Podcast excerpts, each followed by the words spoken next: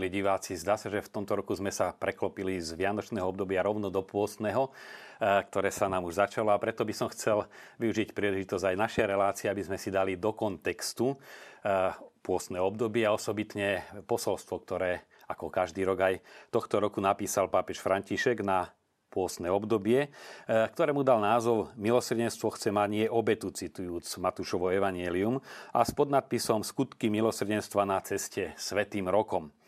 Ehm, sám pápež eh, v úvode tohto posolstva konštatuje, že už v bule, ktorou vyhlásil rok milosrdenstva, eh, uvádza programovo, že pôsne obdobie Svetého roka eh, máme prežívať intenzívnejšie ako čas hodný na slávenie zakúšania Božieho milosrdenstva, teda sláviť ho, vzdávať za vďaky a zároveň ho zakúšať na sebe.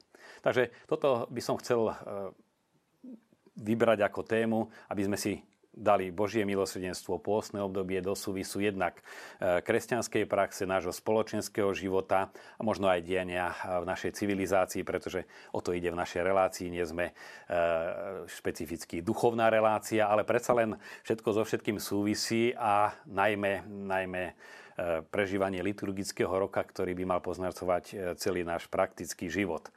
Svetý Otec hovorí, že toto obdobie má byť výzvou na pozorné počúvanie Božieho slova a pozbudením k iniciatíve 24 hodín pre pána, kde zdôraznil prvotnosť meditovaného počúvania Božieho slova, osobitne toho prorockého.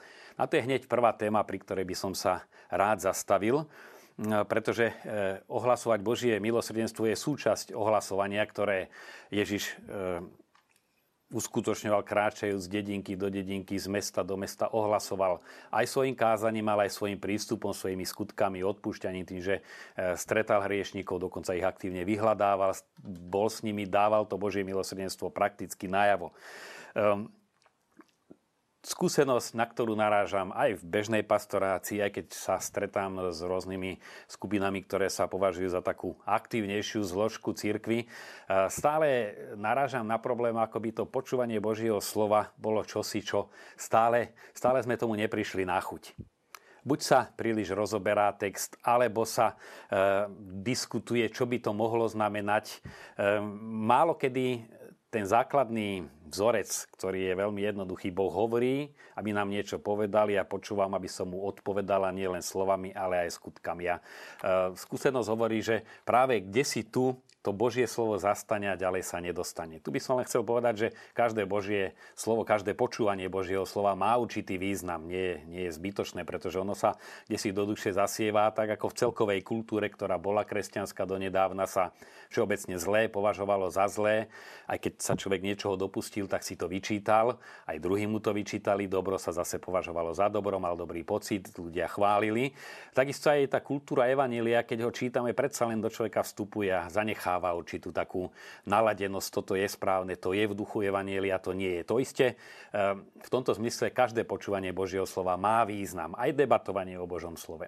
Je tu však ale druhá stránka mince a Ježiš ehm, stále opakovane sa k tejto téme vracia počas svojho vyučovania, čiže hovorí o rôznych témach, ale priebežne stále hovorí aj o tom, ako ho treba počúvať či už podobenstvo o dvoch bratoch, ktorých otec zavolal pracovať do svojej vinice, starší povedal, ochotne idem, čiže na to Božie slovo prikývol, so všetkým súhlasil, ale nešiel. A potom ten druhý, ktorý bol úprimnejší, povedal, nechce sa mi, ale nakoniec išiel. A Ježiš sa pýta, ktorý splnil vôľu otca? No ten, ktorý išiel. E, takisto Peter, keď mu povedal už cez deň, keď ryby nezaberajú, spustí sieť, e, tak e, nehovoril, pane, ja verím, že keď ju spustím, nachytám veľa rýb, ale on tu sieť spustil, čiže nebolo len konštatovanie viery. No a e, myslím si, že aj v súvise s výzvou pápeža Františka do tohto pôsneho obdobia meditatívnym spôsobom znamená nielen sa kde si zahlbiť, uvažovať. Ježiš hovorí o e, múdrom a hlúpom mužovi, ktorí stavali dom a ten dom navonok vyzeral úplne rovnako. Čiže to boli ľudia, ktorí chodili na omšu, počúvali kázeň, súhlasili s kázňou, aj ten hlúpy muž e, súhlasil, teda staval dom, ale bol na piesku, chýbali skutky. Čiže bola len, bola len tá pasívna účasť. No a Ježiš hovorí, e, múdry muž sa podobá tomu, ktorý staval na skale a to sú tí, ktorí počúvajú Božie slovo a zachovávajú ho. Tí, ktorí ho počúvajú a nezachovávajú, sa podobajú hlúpemu mužovi. Čiže robí si určitú ilúziu, že má pekný dom, ale len čo príde skúška, tak sa mu rozsype. A potom v posolstve zaznievaj, e, zaznievajú tie slova prorocké. Totiž my máme prorocké poslanie, viackrát sme to aj v našej relácii hovorili, kde by sme mali ľuďom otvárať oči. A človek môže druhému otvárať oči, až keď sa jemu samému otvoria. A preto e, myslím si, že tak ako sme sa pozbudzovali cez advent, sadnúť si k tomu vencu, stíšiť sa a niečo si z Božieho slova prečítať, by nemalo cez toto pôsne obdobie chýbať takéto počúvajúce a prorocké počúvanie, teda meditatívno, hlbavé, počúvajúce, počúvanie slova, ale aj hovorenie o ňom druhým. Najlepším spôsobom, že keď sa človek dokáže podeliť o to, čo z toho Božieho slova oslovilo, a či už svojej rodine, tam by som navrhoval začať, alebo prostredí v pracovnom, alebo aj idúc do kostola, z kostola, aby sme prerazili to také klišé, e, ktorým tá sila Božieho slova sa stráca. Takže to je jeden veľký námet a e, tá obnova aj cirkvi na Slovensku môže nastať vtedy, keď nastane takéto objavenie Božieho slova. Inak, čo si tu bude, ale čo si tu aj nebude keď sa zastavíme pri ďalšej myšlienke posolstva pápeža Františka na pôstne obdobie, e, dáva za vzor panu Máriu, e, a ktorá je obrazom církvy, e, ktorá má ohlasovať evanielium, pretože ona sama bola a stále je evangelizovaná skrze pôsobenie Ducha Svetého, ktorý je jej panenské lono urobil plodným. Práve preto, že Panna Mária zachytávala tie podnety Božieho slova, ale vedela na ne aj odpovedať. A vidíme znova v udalosti zvestovania štruktúru správneho počúvania Božieho slova. Ehm, znamená to zachytiť, a to chce určitú pozornosť, vnímavosť, ktorú Mária mala, potom e, zapojiť rozum, ako sa to stane. Mária rozmýšľa veľmi prakticky, nechať si vysvetliť a potom povedať, áno, nech sa stane, teda nech sa to vo mne stane, toto bola Božia činnosť, e, počatie Božieho syna, ale niekedy to nech sa stane má byť aj naša činnosť. Áno, pôjdem, urobím. Vrátim sa k svojmu otcovi, hovorí marnotratný. Nielen konštatuje, keby som sa vrátil, bolo by mi lepšie a zostane na mieste, no tak by ten otcovský dom a jeho e, otcovskú, otcovú starostlivosť by nikdy nezakúsil. E, takže pápež nám dáva, ako vidíme, za vzor takéto počúvanie, e, ktoré zase v prorockej tradícii milosrdenstvo e, sa spája práve s materinským lonom. To je často zaznieva táto téma, že aj slovíčko e, rachanim alebo rachem znamená aj materské lono, to vnútro, čo e, často máme aj v starom zákone, že Bohu sa akoby pohli vnútornosti. Je to niečo, ako keď sa človek ozaj zovrie vnútro, keď niečo veľmi prežíva, či už osobne, alebo s niekým spolu cíti, že až tak, kde si o svojom vnútri a to lono znamená ešte aj zdroj života, tam, kde sa človek rodí. A to je to spolu prežívajúce akoby Božie lono, že Boh tak ako človek, keď ozaj kde si vyjadre svojej bytosti spolu cíti s tým, kto trpí, najmä keď ide o blízkych príbuzných rodičia voči deťom, keď musia podstúpiť nejakú operáciu náročnú, alebo deti voči rodičom, voči blízkym, tak to je tá až úzkostlivá starostlivosť a Boh hovorí aj e, Svete písmo, aj starozákonná tradícia, aj Svetý Otec to často pripomína, takto nejak spolu cíti až v takých vnútorných krčoch e, s našimi slabosťami. No a prejavuje to súcitnou dobrotou, ktorú nachádzame aj vo vzťahoch manželských a rodinných predobrazí týchto vzťahov. No a opäť tu by sme mali e, ako odpoveď častejšie sa vžívať do toho, ako asi cíti Boh vzťah ku mne. Lebo my sme si kde si už znova vytvorili určitý obraz a o Bohu Otcovi skôr taký autoritatívny na základe obrazov zo Starého zákona. Skôr e, akoby rozlišujeme otec, ktorý je spravodlivý a syn, ktorý prišiel zmieriť ľudí s otcom a otca s ľuďmi. E, dokonca také nesprávne obrazy vykresľujú e, celé to tá, dielo vykúpenia, tajomstvo spásy, že akoby syn sa e, vrhol e, do rany a otec, ktorý chcel trestať svoje deti, tak on ten jeho trest utíšil, uspokojil. To je veľmi e, bludná predstava. Ale Ježiš zjavuje pravú tvár otca. Čiže taký, aký je Ježiš, pozorný, pokorný, blízky ľuďom, neodsudzuje, tak toto presne je aj tvár Boha Otca. Na tú odpoveď na túto časť posolstva je naozaj, kde si vo svojom vnútri si stále živiť toto vedomie, ako asi sa otec správa ku mne. No a tu opäť obraz rodiny, kde aj pápež v posolstve hovorí, že manželské a rodinné vzťahy sú takým najlepším obrazom eh, toho, čo Boh prežíva ku nám. Eh, môže byť dobrou pomôckou, ako asi doužije rodičom, otcov, matkou alebo starým rodičom, čo cíti vo svojim deťom. Povedať si, čo ja cítim a vtedy e, si povedať, takéto niečo len v nekonečne silnejšej miere cíti aj Boh ku mne. Alebo zase, keď je niekto mladší, alebo nemá deti, povedať si, čo asi cítia rodičia ku mne, keď sa takto správam a čo asi cítia, keď sa takto správam, čo asi prežívajú, keď e, deti medzi sebou sa neznášajú, čo cítia, keď žijú v peknej harmonii, dokážu sa stretnúť. Čiže to sú nielen nejaké alegorické obrazy, že ja neviem, zdravý zdravý vzduch je symbolom zdravia, čiže tá paralela, ale naše medziludské vzťahy sú účasťou na Boží vzťahov. A keď si takto premietame podstatu Boha, tak to je jediný spôsob, ako my ľudia našim ľudským cítením a zmýšľaním vlastne môžeme preniknúť do toho, čo Boh ku nám cíti. Takže podľa výzvy svätého Otca na toto pôstne obdobie je toto si uvedomovať a nielen voči sebe, ale aj voči E, tým, ktorých my myslíme si, že sú zlí a že tým pádom aj Boh musí byť voči ním zlý. Som počul peknú myšlienku, e, ktorú hovoril môj spolubrat kňaz ako svoje osobné vyznanie, keď bol vo veľkej kríze. E, si povedal, alebo ho oslovila myšlienka, Boh miluje najhoršiu verziu mňa. Čiže keby som bol aj najhorší, akú najhoršiu predstavu o sebe si môžem vytvoriť, že by som padol, Boh aj túto verziu miluje. No a toto, toto slúži naozaj na pozbudenie nám, ale zároveň to má formovať aj naše vzťahy k druhým. E, keď na krížovej ceste v Jeruzaleme sa zastavujeme pri štvrtom zastavení, pán Ježiš sa stretá so svojou matkou, tak e, toto zastavenie sa pripomína na tej Via Dolorosa práve pri arménskom hospice. A tam zvyknem dať e, do súvisu arménsky plen, ktorý bol v roku 1915, kde boli dve tretiny arménskeho národa vyvraždené kruté, naozaj kruté vyvražďovanie, kde napríklad stovky, niekedy tisíce tých e, Arménov, ktorí hnali z ich vlasti, nahnali do e, naftových jazier a ich podpálili a tešili sa, ako zaživa sa tam pečú a zomierajú. No a tam som dával práve v tej meditácii tú otázku, že ako sa na to, ako to vníma panna Mária, keď aj jedni, aj druhí sú tí, za ktorých jej syn zomrel. Čiže nielen tí, ktorí kresťania tam trpia, ale aj tí, ktorí ich trápia či už to boli v tom prípade moslimovia, alebo sú to aj naši spolukresťania, alebo kdokoľvek iný. E, sú to všetko Božie deti a aj pre Máriu, pretože papežovo posolstvo má aj silný marianský náboj. Sú to práve tí, za ktorých, za ktorých jej syn zomrel.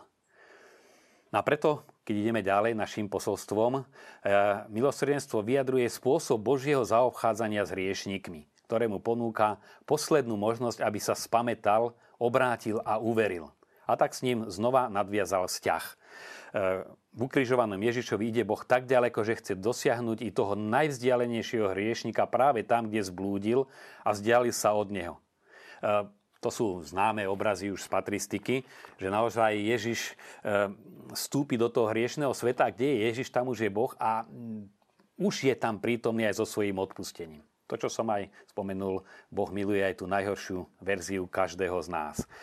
No a čo tu zaznieva, a to je veľmi dôležité, e, všetko toto Boh robí preto, aby obrátil, aby sa spametal, aby mu dal poslednú možnosť, pretože e, naďalej zaznieva a sa rozmienia na drobné tá milná predstava, že rok milosrdenstva vôbec prístup pápeža Františka znamená už anulovať hriechy. Boh je milosrdný a čokoľvek robíme, On nám odpúšťa, tak len to robme spokojne ďalej. Už sme si to aj v našej relácii viackrát pripomenuli, ale tým, že ten vplyv e, najmä médií stále zasieva ten nesprávny alebo z kontextu vytrhnutý postoj, treba sa k tomu aj stále vrácať. E, človek zakúsi Božie milosrdenstvo vtedy, keď si uvedomí, že je hriešný e, ako ten syn, ktorý odchádzal z otcovho domu, e, napriek tomu, že otec ho stále miloval, ale jeho lásku nezakúšal keď človek, lebo to je podstata hriechu, že sa obráti Bohu chrbtom a chce si bez Boha ísť svojou cestou, akokoľvek je Boh milosrdný, keď si ide svojou cestou, nie je v otcovom dome. Čiže to milosrdenstvo sa nemôže prejaviť. No a potom, aby sa obrátil, spametal a uveril. To je veľmi dôležité vidieť aj na Ježišovom e, správaní, ktorý nepopiera hriech ani ho nenadľahčuje. A vidíme to na kríži, ako vážne berie hriech. E, nazýva hriech hriechom, ale neodsudzuje hriešníka, ale ho vyzýva choď a už viacej nehreš. Čiže e, pozbudzuje, aby človek zanechal hriech a odpúšťa mu sa ten hriech, pretože Boh ti odpustil. Boh ti odpúšťa, ospravedlňuje alebo ospravodlivuje, ako to rozmienia na drobné svätý Pavol. A tým pádom tie odpustené a už nie si hriešný, ale ako náhle sa k hriechu vrátiš, tak si opäť hriešný. A toto sú naozaj veľmi silné myšlienky, najmä pre nás veriacich, pretože sa hovorí, že len kajúci privádzajú k pokániu. To znamená, až kto prežíva na sebe a zakúša túto šancu z nového obrátenia, tak môže e, k takémuto obráteniu priblížiť aj druhých. No a znova, keď si to chceme dať do kontextu s mm, pôstnym obdobím, ehm, celé aj to cirkevné prikázanie aspoň raz do roka sa vyspovedať a malo by to byť na Veľkú noc, ktorá je slávnosťou vykúpenia Kristovej smrti, zmrtvých stania. Mnohí sa snažia aspoň teda dvakrát na Vianoce a na Veľkú noc. Ehm, ten príkaz neznamená, že keď ho splním, tak už som dobrým kresťanom. Zvyknem to hovoriť aj ehm, svojim farníkom aj inde, že ani do pekla ísť nie je hriechom lebo to nikde nie je napísané, že nesmieš ísť do pekla, ale je to slobodné rozhodnutie a preto aj tá túžba po návrate do otcovského domu alebo tá potreba vrátiť sa sa nedá e, zadefinovať ako prikázanie. Církev len chce poukázať, že kto necíti ani len raz za rok túto potrebu e, navrátiť sa, lebo my sa všeličím ozaj oddialujeme od tej cesty, ktorá by mala byť našou životnou cestou, tak už by sa mal cítiť, že je naozaj veľmi ďaleko, že už je svojím spôsobom mimo. Opakujem, aj dieťa, ktoré akokoľvek sa odsudzi svojej rodine, neprestáva byť dieťaťom svojich rodičov, ale je mimo, je vzdialené, nemá účasť na živote svojej rodiny. Takisto aj kresťan, ktorý ani len raz za rok nepocíti túto potrebu, je to už signálka, ty si už veľmi, veľmi ďaleko mimo.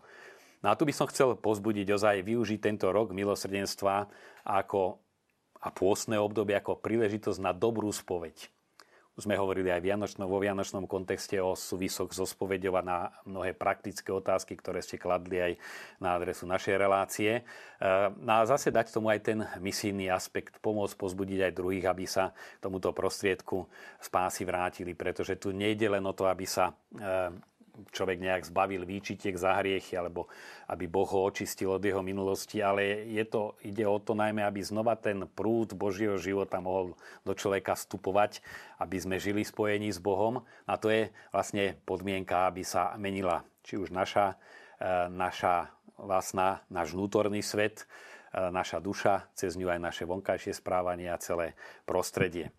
Eh, viacero podnetov aj do tejto relácie bolo eh, vyjadriť sa k situácii spoločensko-politickej, predvolebnej. Ja sa práve v tomto kontexte dotknem aj tejto témy. Eh, a zase by som rád pripomenul, že tá, ten súvis s prežívaním pôstneho obdobia, keď hovoríme o aktuálnej časti cirkevného roka, s prežívaním Božieho milosrdenstva a spoločenský život, ktorý sa rozhoduje aj vo voľbách určitým spôsobom, tak veľmi úzko súvisia.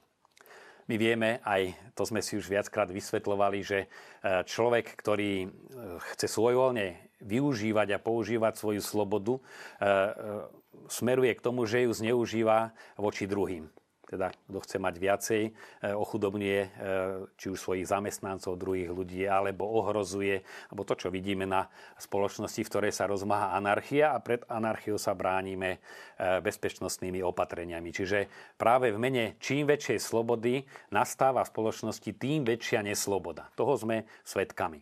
Jediné, čo tu môže vniesť harmóniu, je rozvíjanie vnútorného svedomia, ktoré nie je len záležitosťou praktizujúcich veriacich. Svedomie má každý ako kompas, ale samozrejme to svedomie môže byť aj pomílené a môže byť aj zahlušené ale ako náhle prestane starosť o svedomie, tak tá spoločnosť nutne sa rozkladá. No a čo ja hovorím dve také sarkastické poznámky, keď sa pozerám na predvolebné billboardy. Prvá je, kohokoľvek budeme voliť, tak bude na Slovensku už len dobre, lebo všetci nám chcú len to najlepšie.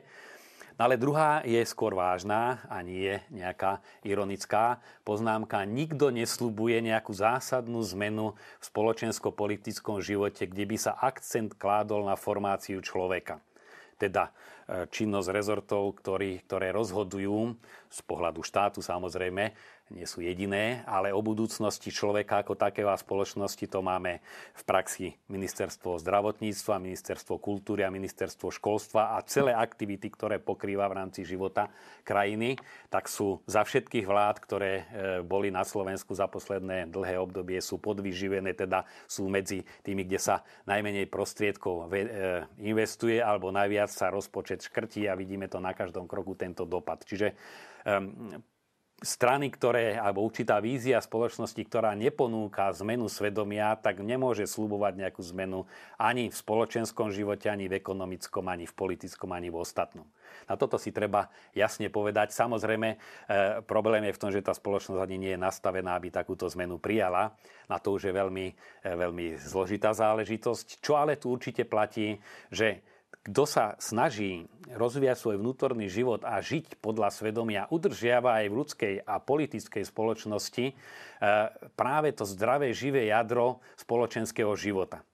Inak naozaj, kde prestane táto motivácia, čiže e, zo svedomia, znútra, sformovaného, živeného svedomia, živeného Božou milosťou, odpustením a celým tým e, procesom formácie človeka, ktoré ponúkajú církvy, katolícka, ale ostatné církvy, každá svojím spôsobom, tak to v tej spoločnosti podstatným spôsobom chýba. No a potom pápež ďalej v svojom posolstve rozmienia situáciu, naozaj jednak poukazuje na skutky telesného a duchovného milosrdenstva, hovorí, že sú veľmi silno prepojené navzájom. No a potom hovorí aj o e, tej veľmi vážnej situácii, e, ktorá je v súčasnej spoločnosti a to je obrovská sociálna nerovnosť, kde človeka by to zvádzalo povedať, ale na tejto situácii my bežní, drobní ľudia, ani naša malá krajina nemôžeme nič zmeniť. To sú svetové trendy. E, Slovensko sa nachádza v tej zóne, kde sa bohatstvo skôr konzumuje a konzum sa propaguje e, a ne, nežijeme niekde v Indii alebo v iných krajinách, kde sa trpí. Ale práve kresťanský postoj je e, túto solidaritu prejavovať napriek tomu, že patríme medzi privilegovaných. A to aj v našej samotnej spoločnosti sa tie nožnice roztvárajú, chudobní chudobnejú, bohatí bohatnú. To je, tak je nastavená ekonomika. Pápež neustále na toto poukazuje. A potom, e, aspoň v tom prostredí, v ktorom sme my ten stav môžeme meniť. Práve tou pozornosťou voči tým, ktorí, e, ktorí trpia či už na e, bolesti vnútorné, duchovného rázu, osobného rázu, citového rázu alebo aj hmotného. A potom mala by sa tu rozvíjať aj oveľa širšia solidarita, na ktorú pápež poukazuje. Na to by som rád pripomenul ako možnosť na pôsne obdobie e, zaujímať sa o praktické možnosti solidarity s tými, ktorí v iných častiach sveta trpia. Či už sú to aktivity a na Slovensku viacere, ich máme rozbehnuté katolickej charity alebo iných, pomáhať tým kresťanom, ktorí naozaj teraz sú ťažko prenosledovaní, prišli o svoje e, príbytky, prišli o všetko. A znova môžeme si povedať, my na tom nič nezmeníme. Predsa len, kto stratil všetko, potrebuje všetko. A keď sa vžijeme do toho, že sme veľmi hladní, tak e, tam nemusíme riešiť, či nám niekto dá, e, zabezpečí e, príjem na ďalších 5 rokov života, ale či nám ten kúsok chleba alebo e, pohár vody podá alebo nepodá. A táto možnosť je v našich rukách a za to aj súdení budeme. No a opäť pápež aj celú túto situáciu e, bohatstva a e, biedy najchudobnejších dáva do súvisu e, duchovného. To znamená, Božie milosrdenstvo a prežívanie roka milosrdenstva by malo prenikať aj tento svet. Pretože kľúčom, prečo taká situácia v spoločnosti nastala, je práve to, že človek stratil vzťah s Bohom a vyhlásil za Boha niekedy seba samého a svoju aroganciu, niekedy vyhlásil za svoje božstvo majetok a všetko, čo prináša. A zase nemyslíme len na tých veľmi bohatých, ale konzum. A to sú aj ľudia, ktorí sú relatívne na Slovensku na tom ekonomicky biedne, ale predsa len sa točia len okolo materiálnych vecí a to duchovno sa vytráca. A kde sa vytráca duša, vytráca sa aj človek. Stráca sa teda, nežije ako človek, nerozvíja celý svoj potenciál, tak ako aj človek, ktorý je v kome, je to človek, ktorý žije, ale e, väčšina jeho potenciálu je e, odstavená. Takisto aj človek, ktorý nežije, e, nerozvíja svoj duchovný život a sociálny život, tak žije veľmi ochudobneným, okliešteným spôsobom života. A toto sú už aspekty, kde naozaj cez tú praktickú solidaritu, cez prežívanie vnútorné Božieho milosrdenstva my môžeme, e, môžeme ovplyvniť aj tú úzku, úzky kontext situácie, aj trošku sa pričiniť, aby sa okolo nás niečo zlepšilo. A hovorím to aj v súvise, e, keďže sme na začiatku pôstu, bolo by dobré aj pod vplyvom tejto relácie naozaj si premyslieť, premyslieť si to v rodine, rozdebatovať to, urobiť to témou, na blogoch na túto tému reagovať, ako praktickým spôsobom e, tieto skutky telesného a duchovného milosrdenstva prejavovať. V tom prípade naozaj budeme v kurze, e, budeme na pulze života cirkvi a toto pôstne obdobie sa stane mimoriadným pre nás samých aj pre ľudí okolo nás. Ďakujem vám za pozornosť a e, znova vás pozbudzujem o vaše podnety, otázky. Nie na všetky sa dá v našej kompetencii odpovedať, ale predsa len nás orientujú, prípadne ich použijeme ako motiváciu aj do ďalších relácií. Takže vám prajem požehnané prežívanie postného obdobia.